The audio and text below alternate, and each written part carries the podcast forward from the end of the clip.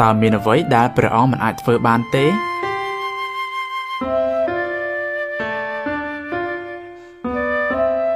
តើព្រះទ្រង់អាចបង្កើតថ្មធំពេកដែលទ្រង់មិនអាចលើកវារួចឬ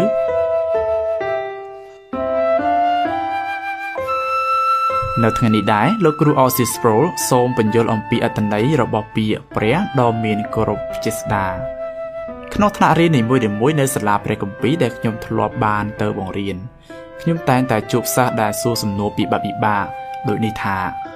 លោកគ្រូតើលោកគ្រូជឿថាព្រះមានគ្រប់ប្រជាស្ដាទេ បាទខ្ញុំជឿតើលោកគ្រូជឿថាព្រះអង្គអាចធ្វើការគ្រប់យ៉ាងបាន បាទខ្ញុំជឿ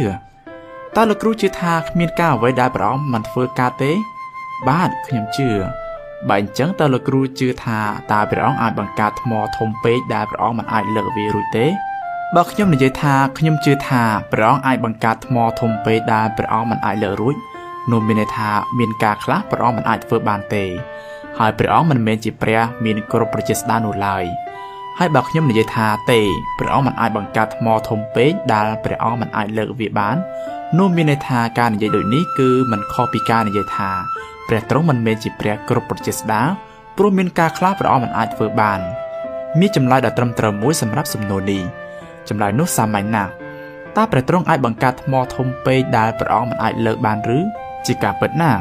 ព្រះអង្គមិនអាចបង្កើតថ្មធំពេកដែលព្រះអង្គមិនអាចលើកបាននោះឡើយហេតុអ្វីព្រោះព្រះអង្គមានគ្រប់ប្រជាស្ដារហេតុអ្វីព្រោះគ្មានអ្វីដែលព្រះអង្គមិនអាចធ្វើបាននោះទេ ហើយការដែលព្រះអង្គមានគ្រប់ប្រជាស្ដារមិនមែនមានន័យថាព្រះអង្គអាចធ្វើអ្វីក៏បាននោះទេព្រះអង្គមិនអាចកុហក ព្រះអង្គមិនអាចឈប់ធ្វើជាព្រះផងហើយធ្វើជាមនុស្សផងក្នុងពេលតែមួយនិងក្នុងទំនាក់ទំនងតែមួយនោះឡើយព្រះអង្គមិនអាចធ្វើអំពើបាប